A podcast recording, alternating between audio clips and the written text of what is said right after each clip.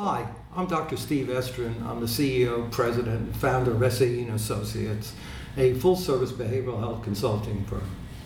I'm pleased to rather have the opportunity to talk about my experiences in mental health, uh, mean, growing up through the New York State Office of Mental Health System.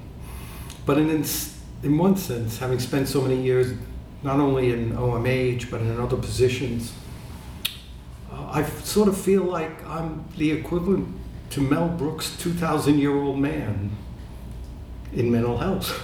you know, sort of like thinking of uh, Torquemada and the Spanish Inquisition when they used enhanced interrogation techniques. I kept thinking, where was Dick Cheney and John Yoo when we needed them?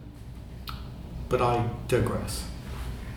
Seriously, though, uh, I was very fortunate. I started in a time in the uh, late 60s, early 70s when um, behavioral health, mental health in particular, was over, undergoing tremendous sea change from the large institutional systems and with the use of uh, medications and the antipsychotics, but also with some of the pioneers in uh, changing the system at that time. I think that change agents at that time in the late 60s, early 70s, were the giants. And in New York, it was guys like uh, Izzy Zwerling at uh, Bronx Psychiatric Center, Ed Hornig at uh, the, Fordham, famed Fordham Tremont Crisis Center, which was really the training ground for residents in community psychiatry. And, and you can note that community psychiatry today really doesn't have the power, much like psychotherapy, as the medication approach. But trust me, those were exciting days. And I can recall, you know, I was very lucky. I was, uh, I think, 21. Maybe I'll cheat a little on my age. And I was put in charge of the Lincoln unit at Bronx Psychiatric Center, covering uh, the South Bronx, which was the toughest unit at that time. I, I was so grandiose, though. I said to Zwerling, I could reduce the census. And I guess my grandiosity and, and some of my uh, somewhat eccentric uh, scary smart ideas were because I was able to significantly reduce the census by, for example, using network therapy, um, taking patients in my car to do home visits because at that time, as I recall, there were no outpatients. So prior to discharge, I would bring patients home to patients who had been discharged. We'd have group meetings there. You can't do that today because of liability issues. But that was the kind of thing I was allowed to do. I was also allowed to choose some of my staff. And Zwerling gave me a great deal of latitude. I set up the unit almost based on the Fairweather model, where you could only come onto the unit with permission of the patients, including Zwerling. And we even organized the strike. I will never forget that. Of course, I had to let Zwerling know that the strike was coming and he had to accede to our demands. But the point was, it was the very initial elements uh, addressing patient empowerment and rehabilitation and recovery. Because I always believe from the beginning, state hospital units really should not be chronic care. The longer the patient was there, the more he became a chronic patient because uh, there was a book, I forget, uh, The Sharing of Power in a Psychiatric Hospital, which pointed out that the real issues there were the power that aides had how did they have it? When you shut the TV off, when you turn it on, uh, when you go to breakfast, when you go to dinner, the regimentation forces you, in a sense, to adapt in a chronic manner. Patient autonomy was never rewarded. So I try to change this. I recall walking on a board once and saying to the aides, hey, the patient, the TV's up on the wall. Do you have it that way? They looked at me like I was crazy. I said, I want it down immediately. They said, they'll argue. I said, you never argue at home with your family over a TV channel? It's those kind of therapeutic interventions that really make a difference. And uh, you know, I was quite fortunate. And then I went on to uh, Kingsboro Psychiatric Center under the late Mort Bollock, who was a brilliant guy. He ran uh, the division chiefs, of which I was one, almost like the famed CompStat of uh, Commissioner Bratton of the New York Police Department. He would gather us, have specific data sets, and ask us, How are you doing with this? What's your census? Who's open? Who's beyond your length of census stay? How are they being? How is it being treated? Do you have to change the medication? Have you linked with your families? Uh, have you made connections with the outpatient clinic? And he had a list of these questions. You were grilled on it because the impact was integration between in and outpatient. And that's a critical point. That was a major factor.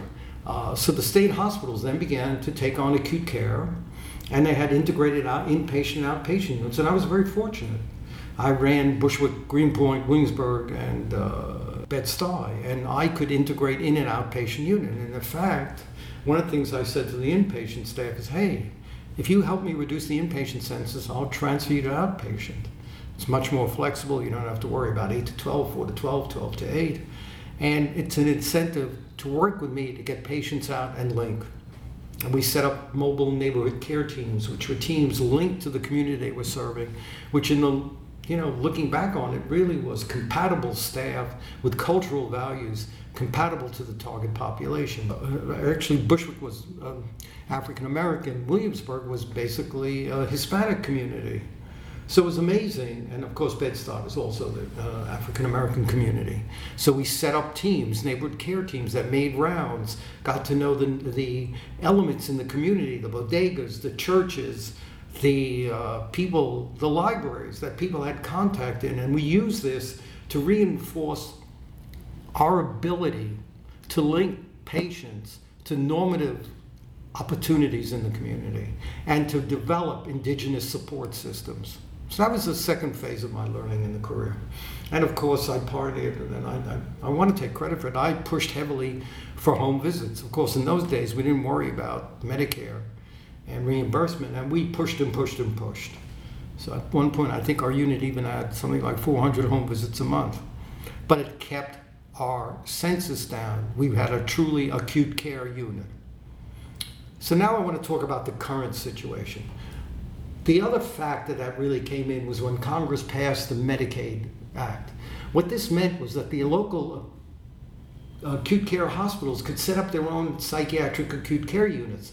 What this did was divert admissions to the state hospital. And not only that, you could expand your mental health services. For every dollar the county put in, you got three dollars toward the um, cost of the unit because the, uh, the state would contribute and the feds would contribute 50%. It was a great way to expand. But what invariably happens over expansion, the state budgets uh, become burdened. And what do they want to do? They want to cut Medicaid. So, what is the traditional approach? Manage care. Take a portion of Medicaid dollars, give it to a vendor, have them manage the system. You get out of the uh, operational uh, management, and you have the privilege of beating up the providers for not meeting their deliverables. What a better way to deal business. I say that kind of jokingly, but that's kind of what, what goes on. You, you pass it on to the Department of Health. You let them be in charge. They download it to a managed care company who then has X amount of dollars and say, with this X amount of dollars, you're given a per member per month to deal with the patients. The key thing here that's emerged lately in New York's thing is that there is a focus on the need to provide integrated care. Why? Follow the money. The issue is that people with serious behavioral health problems, be it serious mental illness, uh, substance use disorders, repetitive substance use disorders, and chronic co occurring medical conditions like obesity, high blood pressure, that is hypertension, obesity, COPD, they invariably cost the most. Why? Because these patients are not fully integrated into the primary care system.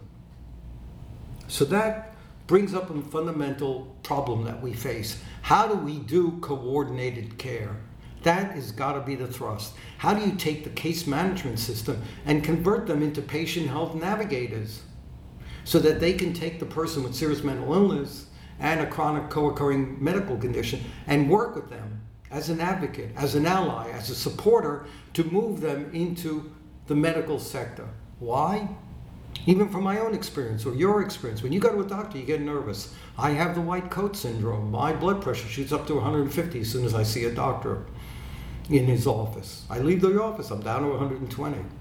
So, the point being, if I'm nervous, can you imagine that someone that's struggling with mental illness and uh, addiction problems has in dealing with a doctor who at the same time may have his own prejudices and, and discriminatory ideas about the patients, of behavioral health patients that are coming in? My God, these are addictive characters. They're criminals. Oh, I have to protect myself. I'm serious mentally ill. Oh, my, my, my. They could act out at any point. I can't control it. So they're scared just as well. And they are not trained in how to engage properly the patients who have an addiction problem or a mental illness. So if they can engage and the patient doesn't understand his rights and his ability, they're not going to connect. So the connection to the primary care and the specialty medical care is basically broken from the onset. The impact patients wind up on inpatient medical services because of this lack of integrated coordinated care.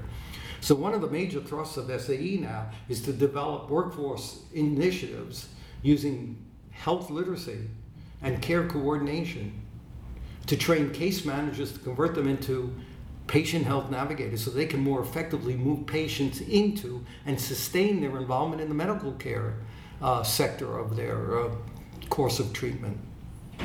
And at the same time, if you attach to the health literacy care coordination uh, model or protocol, what I called an espresso pod initiative, wellness self management, such as diabetes, uh, asthma, etc., you have a tool, a disease specific tool to keep patient, patients in the community by focusing on their health literacy uh, enhancements and by this I mean, do they know how to talk to their doctor? Do they understand what their symptoms are? Do they understand uh, the symptoms of medication? The, the, how do you deal with this? What do you anticipate? How do you deal with the doctor feeling uncomfortable with you? How do you assert yourself when you're uncomfortable with the course of treatment? These are all built into our workforce development tool. And there's another issue here. What this does, it moves the locus of treatment from uh, the high level inpatient, medical or psychiatric, into ongoing community care through these preventive interventions like the health literacy with its Nespresso, Nespresso in quotes, uh, disease specific uh, protocol. Now, I want to add one other point. What's emerged is parity legislation for addiction and mental health treatment. This is important for, on several fronts. First, it's needed to ensure that patients who have behavioral health problems have the same access to care as those on the med-surg side. SAE is fortunate, is fortunate in that we have, we have one of the first external parity compliance uh, administrators in the country, and we're working uh, with a health plan to ensure that they meet parity. And this is a problem because what we're trying to do here is change business and clinical practice to ensure that people with serious behavioral health problems have adequate access and equal access to treatment. And one final point the total outgrowth of all this is on some way the restructuring toward Medicaid managed care, although it's really driven by the fact that the state government has to reduce its budget really is precipitating a fundamental change in the course of treatment. Under the, the Medicaid, you could do unlimited amount of treatment. Patient could come in 10 times a week, 20 times a week and get reimbursed. But there was no deliverables attached to this. None. Now, with value-based payments, you have a way, and, and per member per month allocations, you have a way of uh, ascertaining value for the work that you're doing. And if we measure this correctly, if we use the correct empirically derived tools to measure these outcomes, we can make a change. So, and with that in mind, I mean, this is, you know, kind of a cursory overview. I, I can say in concluding, you know, I've been fortunate to watch these seas changes from the uh, Inquisition to uh, changing leadership in state hospitals, the change of the role of the state hospitals, to the integrated uh, s- systems of care within state hospitals that move them from chronic care to acute care, to the development of different value based approaches to care for the patient, which is dependent upon producing outcomes that improve the health, the quality of life, and consumer satisfaction.